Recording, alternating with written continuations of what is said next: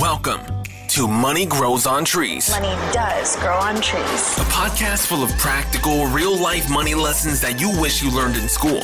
Lloyd is a former lawyer turned lifestyle entrepreneur. In each episode, he'll be answering the tough questions around money, investing, and entrepreneurship to help you transform your money mindset and move you closer to achieving your financial goals. Now, let the class begin.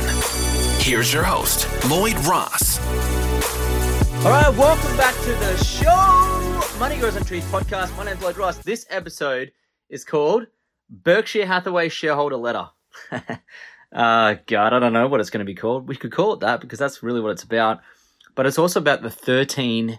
Uh, he actually left more than 13, but I think there's 13 appropriate tips on investing in life from Charlie Munger, who's Warren Buffett's business partner. So maybe we'll flick around the title. I'm not too sure yet, but uh, what I really wanted to talk to you about was the Berkshire Hathaway shareholder letter, the annual letter that Warren Buffett writes to all the shareholders of Berkshire Hathaway, which is his company, which is, I think it's the sixth largest company um, in America. It's about uh, 600, 700 billion dollar valuation. He built it from not much. And, uh, he, what he does every year is he, he writes Warren Buffett, who's the CEO and chairman of Berkshire Hathaway, he writes an annual letter to the shareholders and they're, they're wonderful. I have read every single one of them since 1977 and they're free to read. You can go to berkshirehathaway.com on their website, click on shareholder, uh, Warren's letters to shareholders. You can read all of them from 1977 to today. And I've done that. And it's arguably one of the greatest master classes in investing you can take just by reading those letters. Okay. Now, if you don't have a high financial IQ, you're going to struggle with some parts of it, but he does keep it very simple, uh, which is why they're so popular, these letters. And he really does teach a lot about investing through these letters. And so the Berkshire Hathaway letter, the latest letter came out on Sunday, which is yesterday.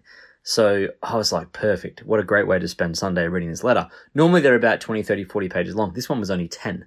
So uh, it's it's got nuggets in it. Uh, he repeats much of the same stuff that he has in other letters because he is a repeatable guy. That's how that's why he's successful. Because he does the same thing. He he he knows what works, he just repeats it. You know what I mean? Like that's there's a lesson even in that. Just keeps things simple, repeatable, scalable, uh, and stays within his circle of competence when it comes to where he deploys all the Berkshire Hathaway shareholders' money. Now, I used to be a shareholder of Berkshire Hathaway. I wish I still was, but I, I sold because I, I, I was had a new plan for three income streams as I left my previous career in property in back in 2018. So I actually divested my Amer- some of my American stocks back then. So I'm no longer a shareholder, but I'm an avid fan, and uh, I would love to go to the Berkshire Hathaway shareholder meeting in April. It's in Omaha. Um, might be Charlie Munger. That's his. That's Warren Buffett's business partner. He's 99 years of age. It could be his last one. You never know. But he's in pretty good shape, so maybe not. Um, so there you go. But Warren writes this this this letter, and I'd encourage you to go read it. Of course, I'd encourage you to read all of them. But in this particular letter, uh, he actually outlined 15 lessons from Charlie Munger, who's his business partner and vice chairman of Berkshire Hathaway, the famed investor, uh, Warren Buffett's right hand man, uh, Charlie. So he actually outlines these. So I'm going to go through these lessons with you uh, very briefly and just give you some commentary on them because I think they're so valuable. So let me um, pull it up here and I'll go through them with you. So let's let's go to. I took a quick snapshot of the. Here we go. Ready? All right. He says. he's Warren Buffett says nothing beats a great having a great partner. Charlie and I think pretty much alike. Uh, but what it takes me to explain in a page, he sums it up in a sentence. Um, so his version, moreover, is always more clearly reasoned, and and might I might add bluntly. So here are a few of his thoughts, many lifted from a recent podcast. So this is from Charlie Munger. Ready? I'm going to explain these. I'll put some commentary around them for you so I can teach you. The world is number one. The world is full of foolish gamblers, and they will not do as well as the patient investor. Okay, he doesn't just mean people down at the casino. He means people who are actually just buying stocks for them ready to go up and then selling them again. Okay, or crypto or whatever. You know, like it's it's it's the approach to their investing that they think is investing, but it's actually gambling because they don't know what they're doing. Right? Very much the world is full of foolish gamblers. So if you can be a patient investor, you'll you'll beat the gamblers. Okay. Number two, if you don't see the world the way it is, it's like judging something through a distorted lens. So, what he's trying to say there is a lot of people live in delusion or fantasy. They see the world through a specific biased lens based on their experiences, their events, and they're not rational. They're emotional. And they're making decisions based on emotion rather than being absolutely rational, seeing the world as it is, not as they wish it were. Okay. So they see it through a distorted lens, um, rose colored glasses, so to speak. So it's just about being real, right? Actually seeing it as it is, um, you know, and not being dissuaded. And I think it's very easy to get dissuaded as to what you think the world might be if you read the news, because all that news does is just sell papers and news and headlines. Like it's just not real. You know what I mean? So a lot of people don't even understand the background of the Ukraine war, and all of a sudden they just think, "Oh, Russia's bad." Like they have no idea about the NATO experience with them, what happened, why the US has instigated a lot of that. Like they have no idea. They're just like, "That's bad. He's bad. This whole thing sucks." Right? So if you dig deeper, you'll find the truth, and there's always two sides to every story. And I think it's better to be rational like that when you're investing and thinking of your money. Okay. So there you go. Uh, number three, all I want to know is where I'm going to die, so I'll never go there. And related thought early on. Here we go. Early on, write your desired obituary and then behave accordingly. So there's two lessons in this. When he says, uh, uh, all I want to know is where I'm going to die, so I never go there, he means uh, learning from where others have gone and died is good for him because he will not go there. Like, for example, if you knew that um, if you happen to go to this p- particular country, your chances of death are 100% from some sort of virus or some sort of, you know, crime, whatever, you'd never go there, right? So in investing, what Charlie is talking about is he's seen investors, smart people go to these places in with their money, be through too much leverage in the wrong industry, chasing the new tech thing, um, angel investing, um, crypto, like whatever it is they've gone into these realms and they've died. It's killed them financially. So what he says is, I want to know where all those places that are bad. So he figures that out. He's like, I'm not going to go there. Okay. And that's what you can do too with your investing. That's called staying around your circle of competence, where you're good. Stay around those areas. Okay. Now, the related thought when he says, write your desired obituary and then behave accordingly, what he means is think about the end of your life at your funeral. When someone is reading your obituary, someone is reading your life story, what do you want it to say? And then figure that out and then behave so that you can achieve that, right? So if you want to be super successful and wealthy and so forth, but you don't even have $100 or you don't have an emergency fund saved up, you have no idea about investing, you have no assets, and you're just spinning wheels, right? Then you can't live into that. So you have to decide where you want to be at the end of your life, who you want to be, and then behave accordingly starting today. Because we're a byproduct of our behavior. Our wealth is a byproduct of our behavior. Okay, so that's what he means by that. So, number four, if you don't care whether you are rational or not, you won't work on it, then you will stay irrational and get lousy results. So, Charlie's a very rational guy, right? He's very rational. And in, in investing, it pays to be rational and it does not pay to be emotional. There's a big difference, right? So he, he wants to make de- uh, decisions with his money through the facts and through being not emotional at all and managing his emotions, okay? Being disciplined with those things. So if you are not rational now, like if you do all of your decision making around emotion and you have no willingness to be rational because you're not coachable, you're not open, you don't have a growth mindset, you're not, you're not open to feedback or critique because you're too sensitive, then you're going to suck when it comes to doing anything with success because you're not open to feedback and you're not open to your own feedback either. So you're not ready to get better is what he means by that. So the, one of the th- one of the most effective mindsets you can have when you want to get better at stuff is just saying to yourself, "Far out! I made a mistake. I'm dumb there. I need to get better there." Right? And being being able to be critiqued openly to grow. Right? Next one, one, two, three, four. Where's number five? Patience can be learned. Having a long attention span and ability to concentrate on one thing for a long time is a huge advantage. So have a think about that. They've chosen the field of investing in stocks, that's publicly traded companies as well as private companies, and they've just focused their entire attention, pretty much most of their life, on that one skill, on that one area. They've not gone into any other different types of assets. They've had a, in their early in their career, they probably looked at some things, but they chose one and then they stuck with it and became the best. And that's the same in your business, the same in your investments, what you choose. Like if you're a real estate person, boom, just get get really good at that for the rest of your life. Okay? If you're into stocks, get really good at that for the rest of your life. If you have one business, get really good at that business. Don't chop and change. And what he means here too is don't be the shiny object junkie, right? Just going from one thing to another thing to another thing. Success is about having uh, focusing on the one thing for a very long time. Um, and that's how they've become successful. Okay. Next one. You can learn a lot from dead people. Read of the deceased you admire. Endy test. There you go. Endy test. So interesting. You can read. You can learn a lot from dead people, and that's uh, that's why you got to read. And biographies are the most interesting things to read because it's about people's lives. So you can learn about Ben Franklin, who's Charlie Munger's idol. You can read all his books. Poor Charlie's uh, poor. What is it? Poor. Ah, I forget what Ben Franklin's uh, almanac is. Um, not poor. I forget what it is, but you can read Ben Franklin's biography. I've read the biography of all the. I've read. I've read Andrew Carnegie's biography. I've read John D. Rockefeller's biography, Warren's biography. I've read. I've pretty much studied all of the multi-billionaires in the world, dead and alive. And because I was looking to see what their traits are, their behaviors, what their lessons are, what they could teach me, people alive. It doesn't really matter if they're dead or alive. If they've written a book, you're getting a snapshot into how they think, how they behave, um, and what they do. So you can learn so much from that. So I'd encourage you to do that, right? Next, don't bail away in a sinking boat if you can swim to the one that is seaworthy. That is such a powerful sentence. Don't bail away in a sinking boat if you can swim to one that is seaworthy. So my own personal experience of this was when I was in corporate, I was working for a big developer in Abu Dhabi and it was pretty much gone broke. It got bailed out by the Abu Dhabi government because it, it just mismanaged its its projects and the GFC and so forth. So he was getting restructure after restructure, management consultant after management consultant, and it was get it was a sinking boat. so I wasn't going to sit on the sinking boat. I was like, I'm out of here, right?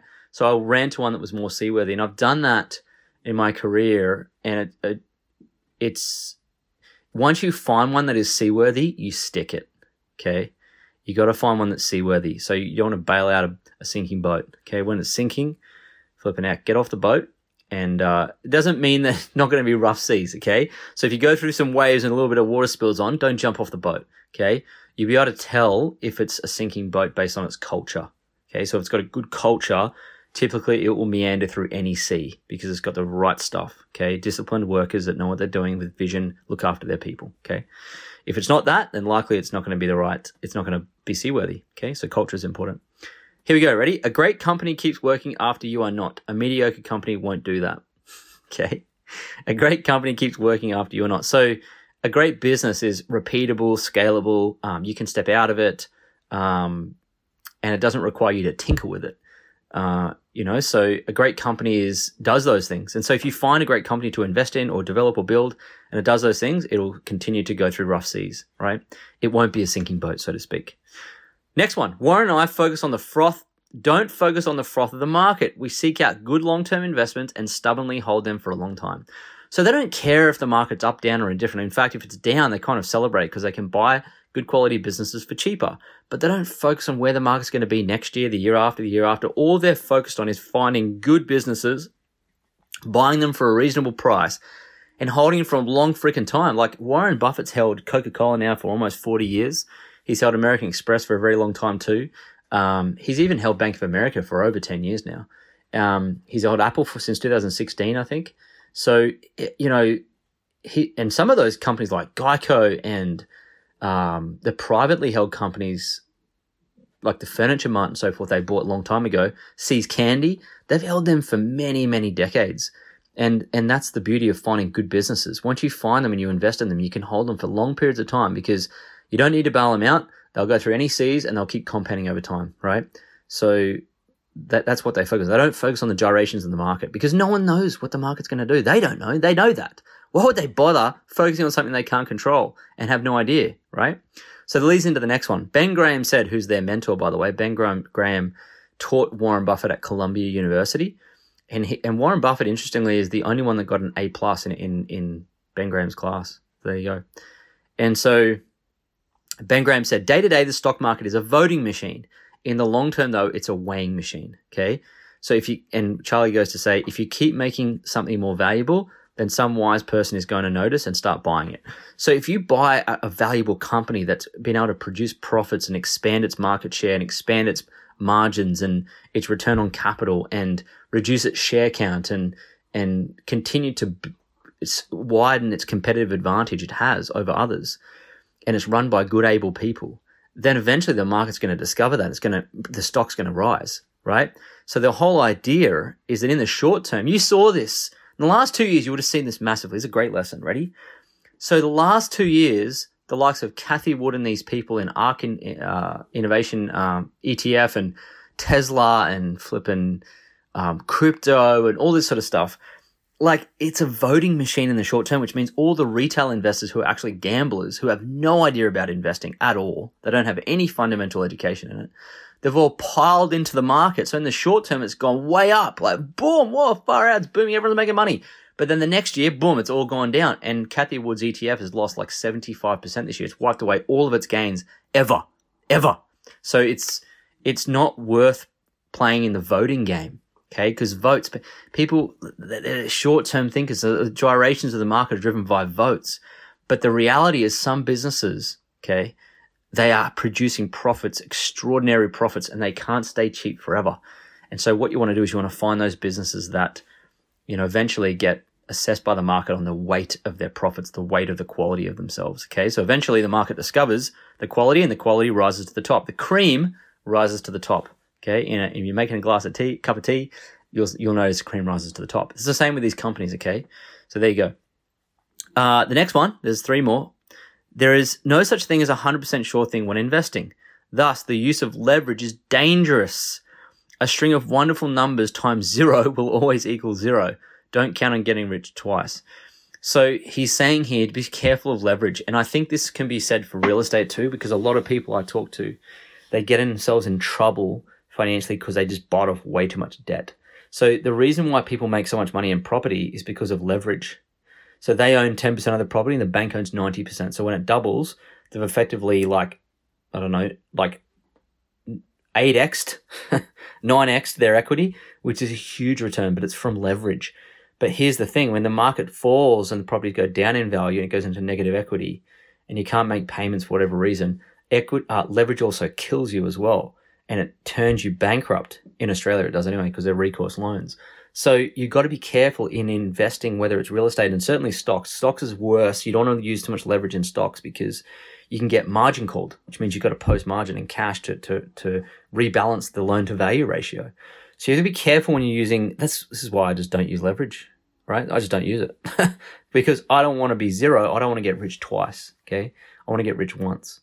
So there you go. Uh, two more left. You don't, however, need to own a lot of things in order to get rich. So what he means by this is you don't need to own a lot of stocks. You don't need to learn, own a lot of houses. You don't need to own a lot of businesses. You just need to own a couple of good ones. Like, um, I think in, in Warren Buffett's sh- shareholder letter, he says, you know, we, we took Berkshire Hathaway's stock price and I'm fairly certain, I'm pretty sure, God, I don't want to say, it was either $19 a share when Warren first bought it or 60 Whatever the case may be, he bought it in the 1960s, maybe at $19 a share.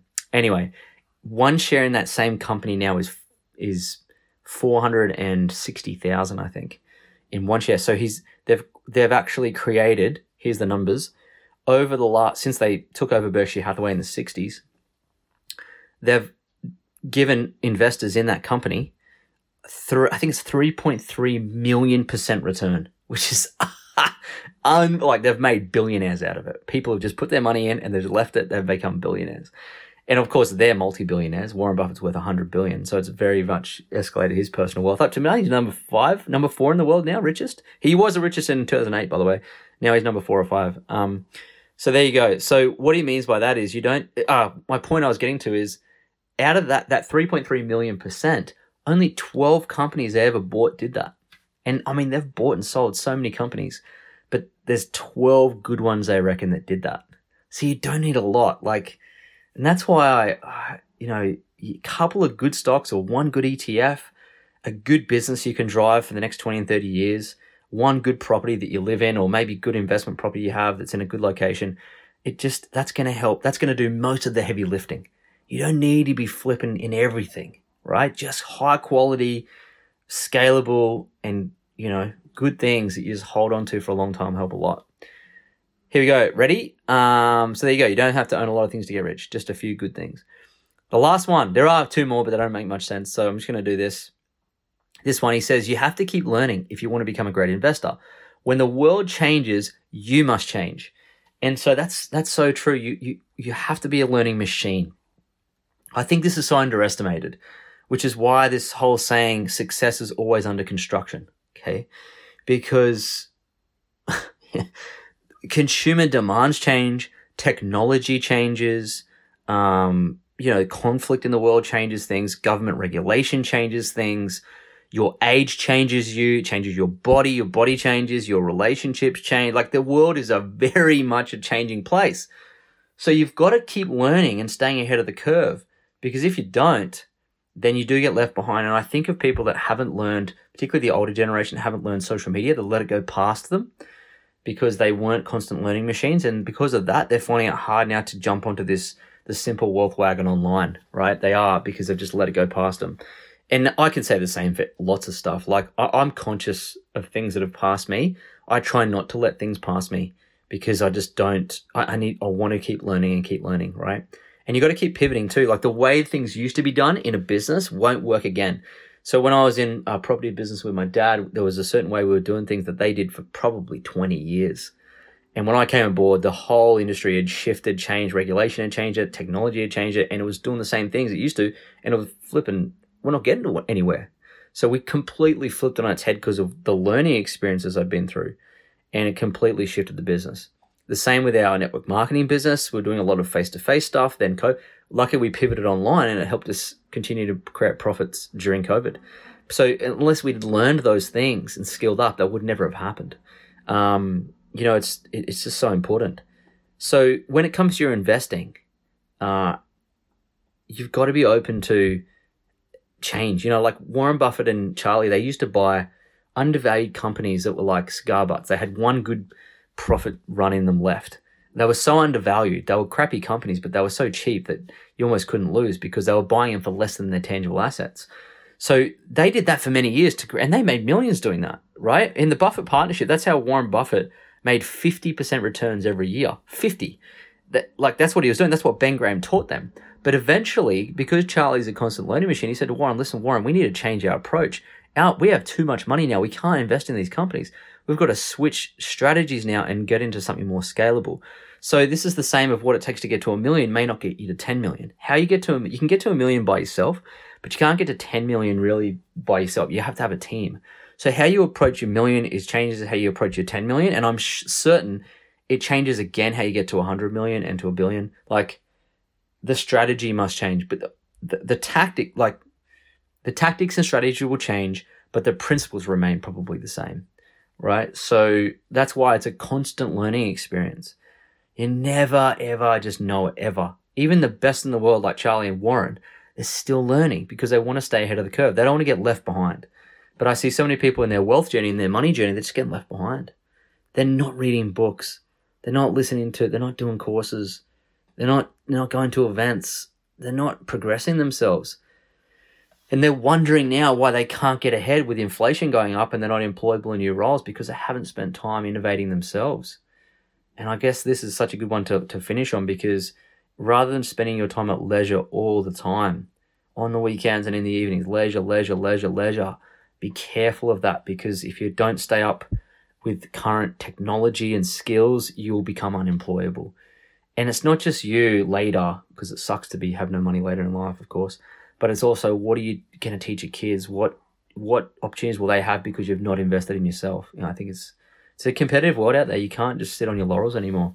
So I hope that makes sense to you, and that's probably why you listen to this podcast. So give yourself a pat on the back. So that's that's there's some nuggets I got from the shareholder letter. This is a longer episode, but I think there's so many um, important. There's so much wisdom in those that I want to encourage you to go to BerkshireHathaway.com, go to letters to shareholders, and go and read them all. So just get just print them all out if you want to, and then get a little booklet together and read them all. Right? What a wonderful investing journey, right? And if you don't understand things, then it's time to upskill your financial IQ. All right. So thank you so much to, for listening to this longer episode. I know it was longer, but this is super important stuff. Um, I just want to share with you this incredible investing resource that I love. And uh, hey, thanks to Warren and Charlie for writing it and teaching us all. Hope you've got value from this episode. Thanks for shouting us out on your stories. Uh, thanks for leaving us five star reviews. We're, our numbers of our podcasts are growing drastically, and uh, it's by all accounts, it's continuing to succeed. So thank you so much for listening and sharing with your friends. If you've enjoyed this episode, send it to a friend and or um, share it onto your onto your stories on Instagram. Tag me in if you like. I'll share it back to my stories. And if you want me to come live, oh, not live, but on the podcast about anything, just message me, um, and I'll do an episode for you. Okay. So I've got some cool ones coming up, plus a cool guest that we're working on at the moment. So hey, thanks so much for listening to the podcast, and I'll talk to you in the next episode. Thanks for joining us this week on the Money Grows on Trees podcast. If you like the show, you might want to check out our book, Money Grows on Trees, which you can find at lloydjross.com. Subscribe to the show on iTunes, leave a review, and feel free to reach out to Lloyd on Instagram at Lloyd James Ross.